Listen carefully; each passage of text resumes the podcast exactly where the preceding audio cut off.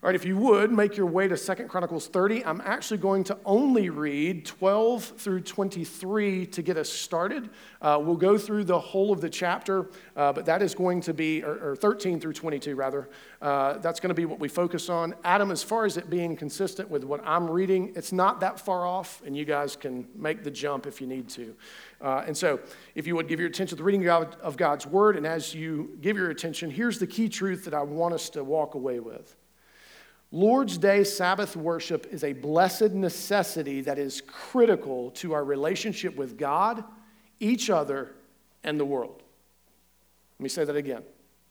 Lord's Day Sabbath worship is a blessed necessity that is critical to our relationship with God, each other, and the world. If you would hear God's word, this is Second Chronicles 30, 13 through 22.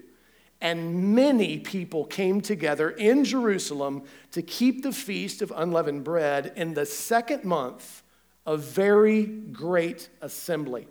They set to work and removed the altars that were in Jerusalem, and all the altars for burning incense they took away and threw into the brook Kidron. And they slaughtered the Passover lamb on the 14th day of the second month. And the priests and the Levites were ashamed so that they consecrated themselves and brought burnt offerings into the house of the Lord. They took their accustomed post according to the law of Moses, the man of God. The priests threw the blood that they received from the hand of the Levites, for there were many in the assembly who had not consecrated themselves. Therefore, the Levites had to slaughter the Passover lamb for everyone who was not clean to consecrate it to the Lord. For a majority of the people, many of them from Ephraim, Manasseh, Issachar, and Zebulun, had not cleansed themselves. Yet they ate the Passover otherwise than as prescribed. For Hezekiah had prayed for them, saying, May the good Lord pardon everyone who sets his heart to seek God the Lord the God of his fathers, even though not according to the sanctuary's rules of cleanliness. And the Lord heard Hezekiah and healed the people. And the people of Israel who were present at Jerusalem kept the feast of unleavened bread seven days with great gladness. And the Levites and the priests praised the Lord day by day, singing with all their might to the Lord. And Hezekiah spoke encouragingly to all the Levites who showed good skill in the service of the Lord. So they ate the food of the festival for seven days, sacrificing peace offerings and giving thanks to the Lord, the God of their fathers. This is the word of the Lord. Thanks be to God.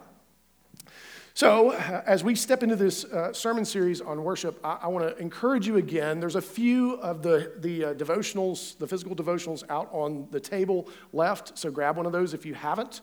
It's also downloadable for those of you who are against harming trees any further than we have. Uh, uh someone took a Nazarite vow recently against paper.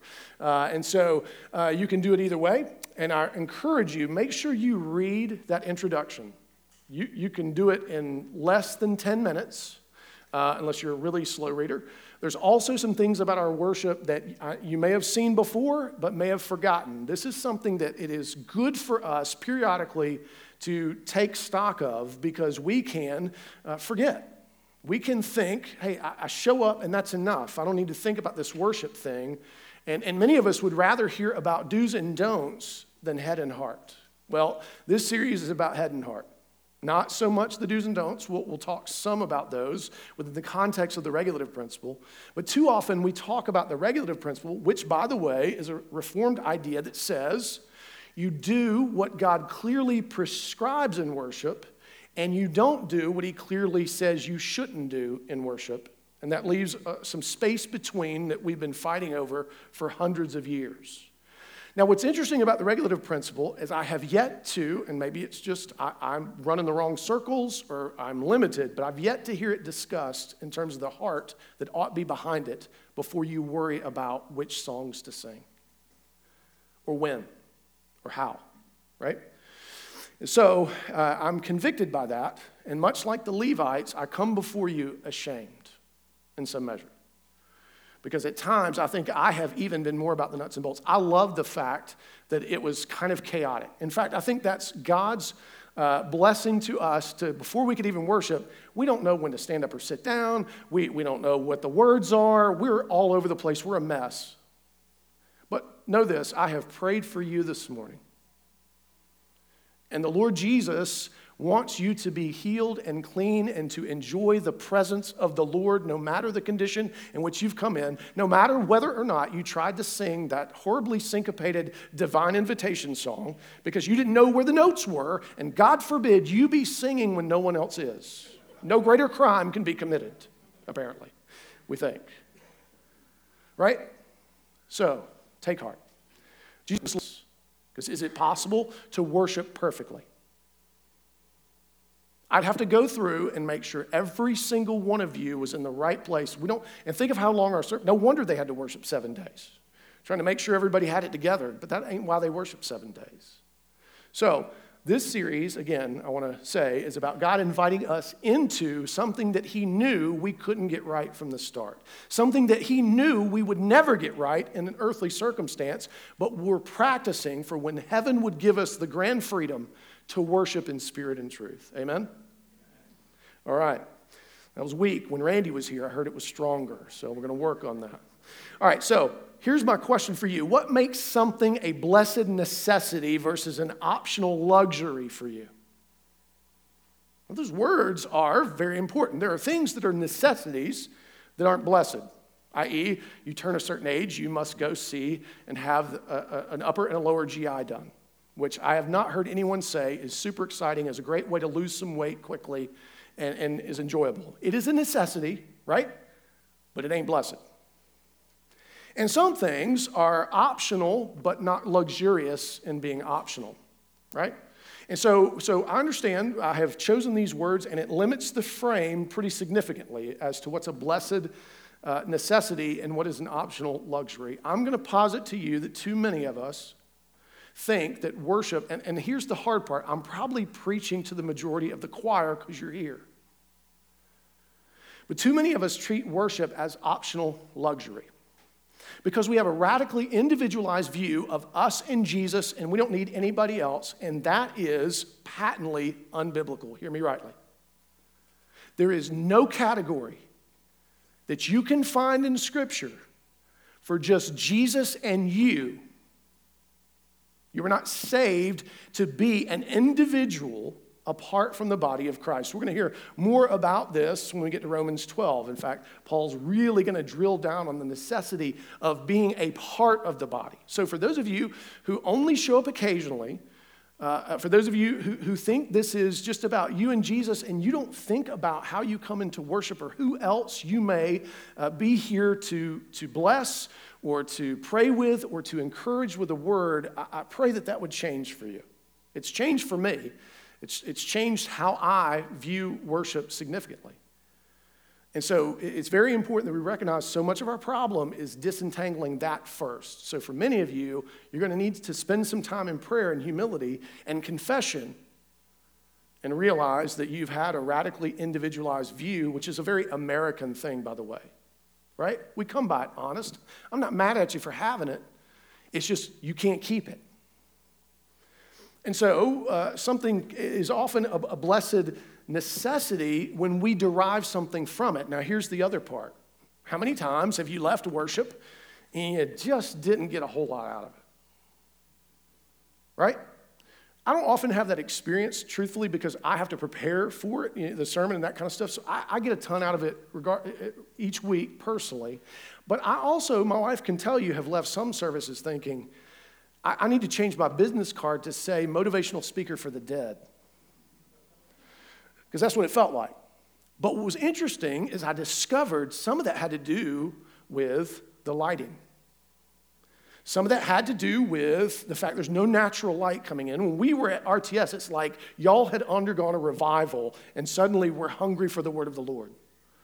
Well, that wasn't true either, necessarily. Uh, but, but, but what was happening was natural light was affecting how I view the circumstance. So we recognize that the environment plays a part. Not having air condition, I, I get it. I watch some of y'all Uh, you know, it just, it's like watching the battery drain on the iPhone. Uh, you're, you're sinking. And for some reason, we have the doors closed. Can somebody open those doors? I know it's fall, but it ain't falling here. Um, so that'd be great. Um, uh, and so, so I get it. Like we're affected by lots of things, but this is where we have to remember our theology that God's promises hold true regardless of the performance. Right? So if everything is based on, if worship only works if you are in the right headspace and I'm in the right headspace, what hope do we have of any worship service ever meaning anything? This is one of the great gifts that the Lord gives to us. Every one of them means something. You just may not know when or where or why or how just yet. And praise God for that. So let us grow in our understanding that worship is a blessed necessity, not something you can take or leave. And being a, part, a known part of a local church body is a critical, critical thing. I get it. We got churches all over the place. You can, you can kind of visit around. You can kind of figure out what flavor fits you best. But at some point, you got to become part of that body. And you've got to use the gifts that the Lord has given you because He said He gave them to you, not because you uh, recognize them or like them, even. But you will grow and it will bless you and benefit you as a result. Trust me, I, I didn't always do this for a living. I used to be just like you, I used to attend church and had the benefit slash misfortune of the first couple of churches I attended, and this is arrogant, by the way, uh, but, but the, the preaching just wasn't good. And oftentimes was just rabbit trails all over the place. And then there was another church we went to where the sermon would get re- repeated in full on a three month cycle. And because I have a, the memory that I do, I was like, oh, I could anticipate. It was like I was prophetically predicting what he was saying. No, I just remembered. And he was repeating himself. And so, but we grew so significantly during that time because I realized I can't, I can't hang on, I can't let it be decided by the man. It must be decided by the Lord. And so, that's not to say, to let me off the hook and say, now I'm going to repeat myself a thousand times and chase rabbit trails. No, I've got a responsibility as well. And so, as we step into this text, this is the point. This is the point of the entire series and our hope for us. So, the circumstance is that uh, the north and south kingdom have been divided. The northern kingdom is called Israel. She has fallen. She's fallen to Assyria. Samaria has been taken, and they are uh, under oppressive exile in the north. However, the Assyrians are so concerned with their enemies around them to the further north that they're not so concerned with people coming from the south, which is known as Judah. In addition, Judah had previously helped vanquish Israel. So they were enemies, which makes this text really important. And so the Passover in the North Kingdom has not been celebrated in over 200 years. In fact, uh, they had false worship at, at Dan and Beersheba, which are going to be mentioned here. They had idols set up, they had their own priesthood. And so Hezekiah recognizes there is the need for reunification, there's the need for unity. And then, more importantly, that unification needs to be around the redemptive work of God, nothing else. And so he's going to call for them to celebrate the Passover. And here is how that decision gets made. Hezekiah sent to all Israel and Judah uh, and wrote letters also to Ephraim and Manasseh. Now, Ephraim and Manasseh were kind of landless people that were out beyond the pale of even both the north and the south kingdom. And so he goes on that they should come to the house of the Lord at Jerusalem to keep the Passover to the Lord, the God of Israel. For the king and his princes and all the assembly in Jerusalem had taken counsel to keep the Passover in the second month. Now, this is really important. The second month is not when you keep the Passover. You keep the Passover in the first month. However, there's a provision that we could find in Numbers chapter 9, verses 10 and 11, that, that shows God's graciousness. While there is banks of the river, there is this, this notion that things need to be done decently and in order. The Lord is actually flexible toward those whom he loves. So in Numbers 9, you, you would find that if you had touched a dead body, you would have to wait to, to participate in the Passover. Or if you were traveling and far away, you would have to wait to participate in the Passover. And so there was a provision where you could participate. And so they are choosing look, we ain't done this in a long time. we need to we want to do it well we want we want to give everybody plenty of time to get here so we're going to do it not when it's normally done and we'll see if the lord is okay with that so this would eh, to give us a modern equivalency so when they lifted all of the restrictions on us meeting together let's just say it was a thursday night on which they lifted all those restrictions if we had said look we haven't been able to all be together in a long time let's let's rent the community center and do a worship service well wait a minute now it's not on Sunday. Can't call it that. We'll just call it a gathering. Well, what? As if God is equivocating over words. So we could have done something similar. And you may be saying, well, why didn't you? Because I'm not Hezekiah, I didn't think about it, and I'm sorry. But I was super excited when we did get back together. And, and so they are doing it on the wrong month. And like we'll, I said, we'll see if God is okay with that. And it goes on. For they could not keep it at the time because the priests had not consecrated themselves in sufficient number, and nor had the people assembled in Jerusalem. And the plan seemed right to the king and all the assembly. So they decreed to make a proclamation throughout all Israel from Beersheba to Dan that the people should come and keep the Passover to the Lord, the God of Israel, at Jerusalem, for they had not kept it as often as prescribed. So couriers went throughout all Israel and Judah with letters from the king and his princes as the king had commanded, saying, Listen at what he says. Now, this is both to the north and the south kingdom. So he's not suggesting that Judah is somehow more holy than Israel, which is in exile. This is to everyone. O people of Israel, return to the Lord, the God of Abraham, Isaac, and Israel. Now, here he's using Israel in the unified sense, not just in the northern kingdom sense, just so we're clear. And he goes on, and uh, that they may turn again to, to the remnant of you who have escaped from the hand of the king of Assyria. Uh, and so, do not be like your fathers and your brothers who were faithless to the Lord, God of their fathers, so that he made them a desolation as you see.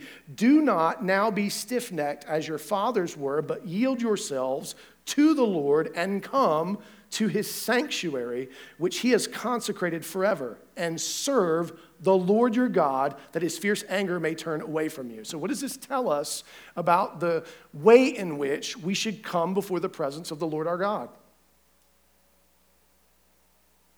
It tells us that we, we need to recognize you're coming before someone, uh, a God, who is holy, who has redeemed you and loves you and wants to restore you. Don't miss that.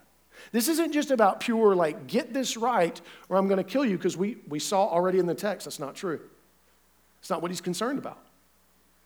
What he's most concerned about is the heart with which someone comes. And notice what it says that in this service, you will serve. You are not an audience. I know it feels like that right now with me standing on a stage. That's one of the great dangers of the way in which some of, uh, some of how we do what we do, right? It can get conflated into you thinking you are passively receiving. No. You are here to serve. Yes, you are to receive, but you're to receive actively. How then should I live based on the Word of God? And also to serve one another, right? which I, have seen this church grow in and, and do in increasing measure, uh, much to my humility and joy. And so, uh, with this in mind, we recognize that it is very important that we do have some notion of how we come, not legalistically. But you're coming before the Lord, and, and remember, the Passover was a celebration of Him delivering them from slavery and delivering them ultimately to worship with him. It is very much a, a, celebration that is, is similar in some measure to, to baptism and also the Lord's table. And so they are celebrating that God loves them and delivers them. Why would we not want to come with humility and ready to serve a God who is like that? And he goes on to say, for if you return to the Lord, your brothers and your children will find compassion with their captors and return to this land. So their worship affected the coming generations. Their worship affected those who didn't show up. Why would he need to refer to their brothers and sisters if they were going to be there? Notice that this was also good for the life of their world in the coming generations. And he goes on uh, he will have, find compassion with their captors and return to this land. For the Lord your God is gracious and merciful and will not turn away his face from you if you return to him. So, one of the great things, now you may be thinking, ah, Cameron, I got you. I can't. The email's almost getting ready to be sent. They did this once a year. What's it got to do with us doing this week in and week out? Do you mean to tell me that what Christ has done for us in the eternal sense is not greater than what was done for them in the temporal sense? Would you argue with me and suggest that that eternal reality is not worthy of a weekly practice, which we are commanded to do? And that that attitude is, is, is just yearly? Instead of weekly for all that the Lord does, you are filled with the Spirit. They were not. The Spirit was present and at work, but they were not filled with the Spirit. They didn't have the fullness of revelation like we do. We get to choose from Second Chronicles 30. We get to choose from Hebrews. What a great banquet that we have before us. How is it that we would limit that great banquet? And, not to mention, this is practice for what you're going to do for eternity. You do know that of all the things that we uh, suggest that the church does, and you'll see this in the quote later on, worship is the one thing that will remain eternal. All the other stuff, Sunday school, youth group, service in the community, all that stuff's going away. That's temporary. Worship is the thing that'll remain. So, why would we want, want to not be ready for that eternal reality? And, and, and, and, be, and you may be thinking, do I have to listen to you for an eternity? No, that's the good news. Preaching also won't be part of it. It'll just be singing and celebration and feasting and gladness and goodness. And that's something you want to be prepared for. You can't just say, well, I'll catch up in the curve. No, that's arrogant to think you can catch up anywhere. And he goes on. So the couriers went from city to city through the country of Ephraim and Manasseh and as far as Zebulun, but they laughed at them and scorned and mocked them. Do you understand what's happening here? So here they are saying, hey, come celebrate the Passover to their brothers and sisters who are in exile, and they are being scorned and mocked. Does this sound similar to anything you've heard of in the New Testament? Think about when God sends the, the, the people to, uh, from the vineyard to, to tell of the goodness of the Lord. And what do they do with them? They kill them. In fact, they end up killing the son. Think about the, the story of Jesus when he's talking about the great banquet in Luke 14. Great story for its subversion. So he's just healed somebody on the Sabbath, for which all the Jews are upset, but they can't figure out how to catch him. So then he tells them, he notices that he tells them a story about the taking of the best seats. And then one of them is reclining. I love the way it describes it because you can just imagine. In his hubris, in his arrogance, he's reclined back with his phylacteries and such. And he says uh, to him, he says, Yes, but they are invited to the banquet. And I'm imagining that last part. That's not in Scripture. And so, and so Jesus says, funny you say that. Let me tell you another story about that banquet that you think you are invited to. Uh, they go out and they invite, and instead they are basically ridiculed and mocked and told, hey, we got better things to do than come and be with the Lord and worship the Lord. And so he then says to them, now, all right, since they don't want to come, go out into the highways and byways, and you get the least of these the blind, the lame, the beggar, who, by the way, are not going to know how to sing our songs the right way, who aren't going to know when to stand, when to sit, when to say amen, and how to behave real good, probably. It would be a very interesting and raucous worship service, might you imagine. And so he says, Go get them. And he turns to him and he says, Essentially, your invitation has been revoked. He says it this way He says, All who are invited will not be there. And so there, there's a sense in which we cannot take this for granted. There's a sense in which we, we, we shouldn't mock the Lord uh, by the way in which we think about and attend to and participate in worship, right? There are ways in which we, we arrogantly mock because we think we've heard all this before as if hearing it one more time might not be of some benefit to you. And who are you to decide what it is you need to hear? That's a pretty closed system and locked box, is it not? Because I've yet to see a single human being press themselves enough to grow in sanctification. I've yet to meet that person, and myself is included in that. I will take the path of least resistance every single time. I will never put myself in the vice enough to grow like Jesus. I'm not about suffering, I'm not interested in it. Just like you, I do everything I can to avoid it. And so here they are being mocked. However, the hand of God was also on Judah to give them one heart to do what the king and the princes commanded. Oh, I'm sorry, let me back up. Uh, however, some men of Asher, of Manasseh, and of Zebulun humbled themselves. Do you hear that? Humbled themselves and came to Jerusalem. The hand of God was also on Judah to give them one heart to do what the king and the princes commanded by the word of the Lord. So it's very clear it is not by their effort that this is occurring. The Lord is the one who is commanding, the Lord is the one who is bringing it to pass. Our calling is to submit to the Lord and say, Lord, what would you have for us?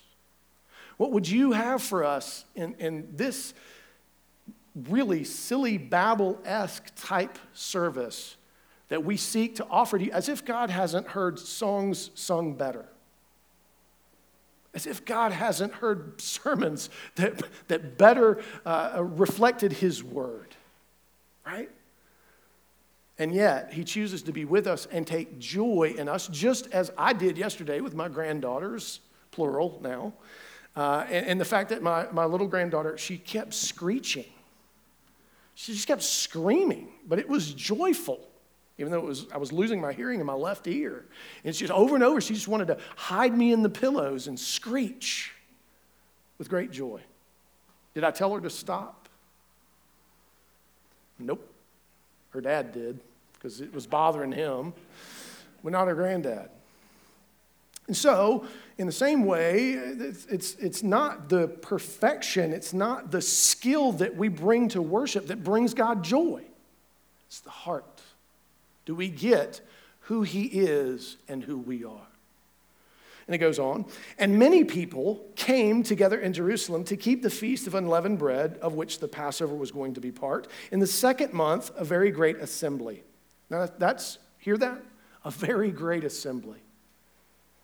They set to work and removed the altars that were in Jerusalem and all the altars for burning incense. They took away and threw it into the brook Kidron.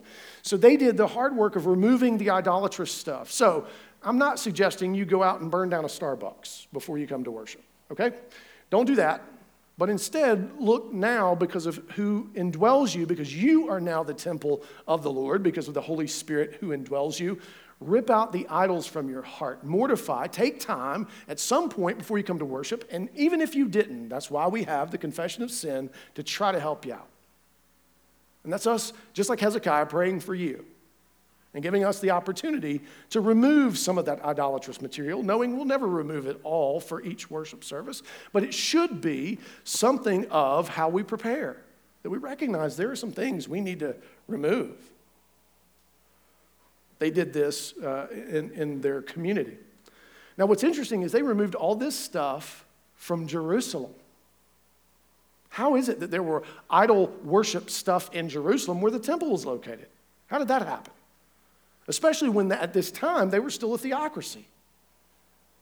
Those of you who are hoping for a theocracy to resume, it won't solve all the problems. Only God can. And he goes on, and they slaughtered the Passover lamb on the 14th day of the second month, and the priests and the Levites were ashamed, so that they consecrated themselves and brought burnt offerings into the house of the Lord. Now, why were they ashamed? Well, they had not made sure that the Passover was being kept on a regular basis. They had allowed, the Levites had allowed these altars and things of this nature to be set up in the community. They were not doing their job to help keep the people oriented before God. And yet, the Lord didn't kill them all. They had the opportunity to consecrate themselves and continue in their service, for which Hezekiah later will commend them. They took their accustomed posts according to the law of Moses, the man of God. The priests threw the blood that they received from the hand of the Levites for there were many in the assembly who had not consecrated themselves. So they essentially were throwing blood on people as they were coming in to consecrate them, to make them clean. When it was their responsibility, they should have done it themselves. That would have been the regulative principle for worship then. Now, think about that for a second. How many of you would like it if, if uh, Mark and Robbie were standing at the door this morning just for effect, started throwing blood on you as you came in, knowing most of you are unclean, except in Jesus? In Jesus, you are completely clean. That's why we don't have to throw blood on you as you come in. Because you are cleansed in Christ. Christ is the Passover lamb who has cleansed you once for all. That's why we don't have to do these kind of rituals. Praise God, you don't have to do all this stuff to come to worship. This is one of the reasons that we can come weekly instead of having to prepare a year in advance. We get to worship the Lord more often because of what Christ has done for us. We are cleansed by him. And then it goes on to say, For they were many in the assembly who had not consecrated themselves. Therefore, the Levites had to slaughter the Passover lamb for everyone who was not clean to consecrate it to the Lord. Notice that repetition. So the point is that the Lord is the one who provides the means by which we are made clean. We don't need to impress him. For the majority of the people, many of them from Ephraim, Manasseh, Issachar, and Zebulun, had not cleansed themselves, yet they ate the Passover otherwise than as prescribed. Now, many of you may be thinking, well, that's only because this is before Luther and Calvin were born. And God was not yet as reformed as he would be. No, no, not at all. In fact, I, have witnessed something like this. I did a, middle school youth retreat. Uh, and we did communion on the middle school youth retreat. Now, this was before I was Presbyterian and knew better that you shouldn't let middle schoolers have communion. Anyway, uh, we served communion and barely got the instructions out, and they stormed the table like barbarians storming Rome. In fact, they stormed it so hard there was no juice or bread left for me or the other guy who probably needed it the most, Jonathan Rowe, good friend of mine. And it was a mess. It was just stuff was spilled. But I will tell you, I will tell you, it was one of the most beautiful things I've ever seen because on that youth retreat, I had watched those kids be moved by God's love for them. I'd watched them, uh, one of them in particular, he had cerebral palsy. And uh, he was sitting on the front row, and I was talking about the new heavens and the new earth. And he had the best response I've ever seen. Like, he, this kid got it. He started to vibrate. And he said, Oh, I can't wait to run to Jesus. And I'll be able to run in a way that'll be beautiful to him. And I can't wait to tell him I love him. Oh, that we would recognize that same truth that we would have that same perspective about the new heavens, new earth. And this is what worship is supposed to help us do on a regular basis, and we're to help each other do within the context of worship. And though I, am sure, like I said, but don't, if you want to bring me up on charge a long time ago, I don't even know if you can find those kids to have them testify against me. Good luck with that. I wasn't Presbyterian, I was Baptist. And we did all kind of crazy stuff back then. And I'm not arguing we should always do that, but I doubt the Lord was displeased. And the, by the way, me and Jonathan both are ordained now in the Presbyterian church. So if you look at that in the eternal sense, we were kind of already ordained in Jesus, and whatever. Uh, and again, I'm not advocating, but, but I just don't think the Lord was displeased with, with the fact that these students got who he was and were hungry uh, for what he had to offer them what it says. All right, so they're unclean. They've eaten in a way that wasn't prescribed. And it says, For Hezekiah had prayed for them, saying, May the good Lord pardon everyone who sets his heart to seek God, the Lord, the God of his fathers, even though not according to the sanctuary's rules of cleanness. Listen, at the heart of this is the king now. This is not a priest. This is a king, this is one of the political leaders. Now, Hezekiah has a mixed reign. It goes bad at the end, but he got it here. And he prayed that the people, because of the heart they were seeking the Lord, that that would be important. Now, is it now that they will, can anything goes in temple worship from here forward? Is that what happens? No. So hear me, there's a real paradox here. They were so excited to finally get to celebrate the goodness of the Lord that they didn't follow the steps, but it didn't mean that the steps didn't matter. The steps are intended to humble and form the heart. The necessity to be clean before they came was to help to humble them. But the thing was, they knew they were clean in and through the Passover at this point. And they were so excited to celebrate that the Lord was willing to hear the prayer of the king and forgive. Again, that's not licensed to behave poorly, it's not licensed to do things out of order as the Lord prescribes. But it does help us to see you don't have to be perfect because you're never going to be.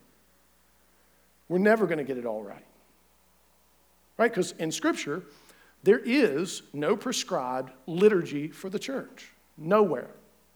We're piecing things together. Right? You guys, that, that psalm that we read for the call to worship, did you hear that part about dancing?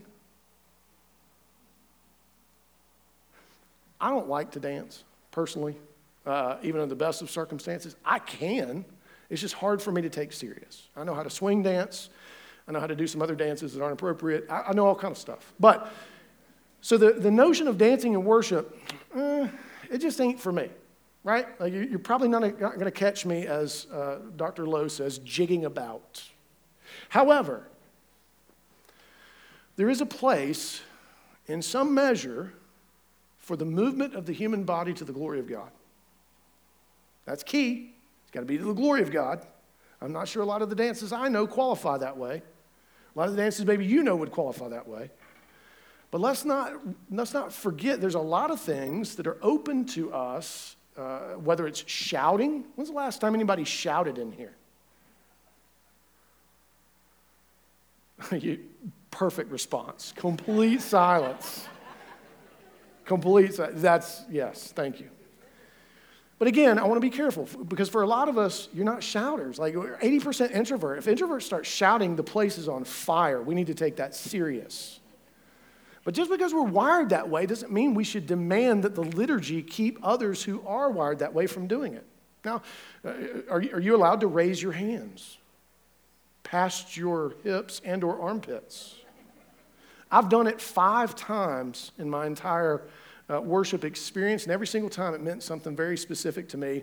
I won't do it every week. You might not even see it in your lifetime, but I have done it. And not just when I was not Presbyterian wasn't just part of the remnants of my Baptistness.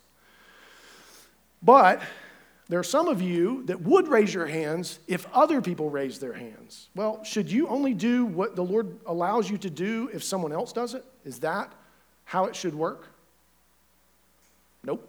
Should everybody do it at the same time every week to make sure you get to do it when you want to do it? Nope. Ain't how it works. And so it's more about the heart with which we come in and recognize and, and, and, see that the Lord wants our hearts, not our behavior, primarily. Our behavior should reflect our hearts, correct? But sometimes there's a gap between those two things. And it's not as clean as we would like it. And so here Hezekiah has prayed, and the result is, and the Lord heard Hezekiah and healed the people. And the people of Israel who were present at Jerusalem, great gladness. Anybody ever seen that in here? I've seen glimmers of it. But they were grateful to be together, to be with the Lord, and to be celebrating their redemption and, and eventual reunification. It says, And the Levites and the priests praised the Lord day by day, singing with all their might. Is that what happens in here sometimes? Sometimes. Sounds pretty good coming throughout. But again, they were singing not because they liked the songs. I can guarantee you, if you guys were, they were probably singing the Psalms. There's a few Psalms that you would not enjoy, right? The original Bob Dylan esque protest song, May They Smash Their Babies' Heads Against the Rocks. I don't know what the tune is, but it sounds frightful. Right? It's one of the Psalms. Some of you don't like repetition. Have you read the Psalms? There are some Psalms that are insanely repetition. In fact, you would take the psalmist to task for saying the same thing over and over and over again. In fact, there are two Psalms that are almost exactly the same. You, if you were editor, would have cut it. But for God's purpose, it needs to be there. So they sing with all their might because the Lord is good. And it says, and, and, and Hezekiah spoke encouragingly, encouragingly to all the Levites who showed good skill in the service of the Lord. So they ate the food of the festival for seven days, sacrificing peace offerings and giving thanks to the Lord, the God of their fathers. What's interesting is it doesn't end there. Notice what happens next, because again, I, am going to challenge you. When's the last time you thought, man, I hope this service ain't fixing to end anytime soon? You may be thinking that right now, knowing we got communion and a congregational meeting coming. When's the last time you were like, no, no, no, let's keep it going. Whatever the community center wants us to pay, let's stay there all day. Let's, let's stay there all week. Now, I'm not faulting you for not thinking that because we get the benefit of doing this every week. That's one of the great gifts instead of they were doing it once a year. So it makes sense. I'm not trying to make a one to one in terms of time. I would posit where is our heart? Are we just here for radical efficiency? Are we here to meet with the Lord? Then the whole assembly agreed together to keep the feast for another seven days. So they kept it for another seven days with gladness. For Hezekiah, king of Judah, gave the assembly a thousand bulls and seven thousand sheep for offerings. And the princes gave the assembly a, thousand bulls and ten thousand sheep. Do you have any idea of the cost of these things? It is exorbitant. These people also have to stay away from their home and their jobs for another week. So, two weeks away in an agricultural context would have been insanely costly. But they were willing to pay the cost to be with their brothers and sisters who had been redeemed in the Passover and to be with the Lord.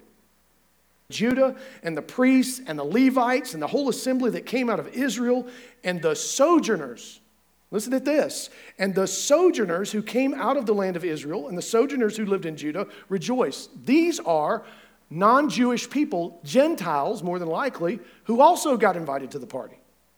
They were like, look, everybody come. The letter you remember did not get sent to the sojourners. So, what this means is they heard of the party and asked, hey, what's going on? and got invited. This would be close to what Jesus was talking about when he said, go out into the highways and the byways. They did that. So there was great joy in Jerusalem, for since the time of Solomon, the son of David, king of Israel, there had been nothing like this in Jerusalem. Then the priests and the Levites arose and blessed the people, and their voice was heard, and their prayer came to his holy habitation in heaven. Would that our worship would come before the holy habitation of God in heaven. But the good news is, He is with us because of the Spirit that dwells within us and Christ, who is, uh, uh, we are in union with Christ. So it ain't got to go nowhere. It occurs here, even in a place with a parquet floor, such lovely curtains, and aesthetic. The aesthetic doesn't change the quality of the worship. Uh, whether or not it, and the real question is, is it blessed? Necessity for you. Listen to what William Nicholls says in a book called Jacob's Ladder The Meaning of Worship. Worship is the supreme and only indispensable activity of the Christian church. I have a hard time believing that. I like to do stuff, I love to serve, right? Like I, I used to think, call it dirt church. We can do church in the dirt instead of in some dingy building, bored out of our minds. Let's go serve somebody. Yes, I had that chip firmly planted on my shoulder. But that ain't what we're going to do for eternity. Worship is indispensable, and that's the beauty of because we just we look at it and go, how? So many people do it so many different ways. Praise God for diversity. Praise God that we have opportunities to see the different ways in which His image is born across the world, even across the street sometimes. He goes on, it alone will endure like the love of God, which it expresses into heaven when all other activities of the church will have passed away. So, my question for you is Is the Lord's Day Sabbath a blessed necessity? Or is it an optional luxury for you? You can take or leave it. It's just Jesus and you. Well, if you wrestle with that, I got good news for you. You can confess that arrogance and sin, and Jesus can forgive you. You can mortify that idea in such a way that worship can become something blessed for you. And you know how I know? Because I am that man. I at one time saw all of this as an abject waste of time before I was, I was ordained. So let me just be real clear there. Even sometimes when I was ordained, I wonder. It's not a bad question to ask and be reoriented to the Lord our God, is it not? Another way of framing it is the Lord's Day Sabbath worship a critical component to your relationship with God or a commodified opportunity that you can opt in or opt out of based on how you feel. Again, I may be preaching to the choir. I get it. But it's very important that we recognize that the Lord has given us this gift where He meets with us as people, as promised, week in and week out, to remind us again of who and whose we are. And praise God. This is a blessed necessity. And what a gift on a day when we have heard that message that we get to come to the table of Christ because we come because Christ has come to us, right? We don't come because we invite God or we have determined where and when He will meet with us and serve us. No, we, we come because of what he has done. And what he has done in Christ makes this a hospitable place for us. Right? Christ is the head of the banquet. He is the one who does the inviting. He is the one who makes it possible for us to taste and see that the Lord is good.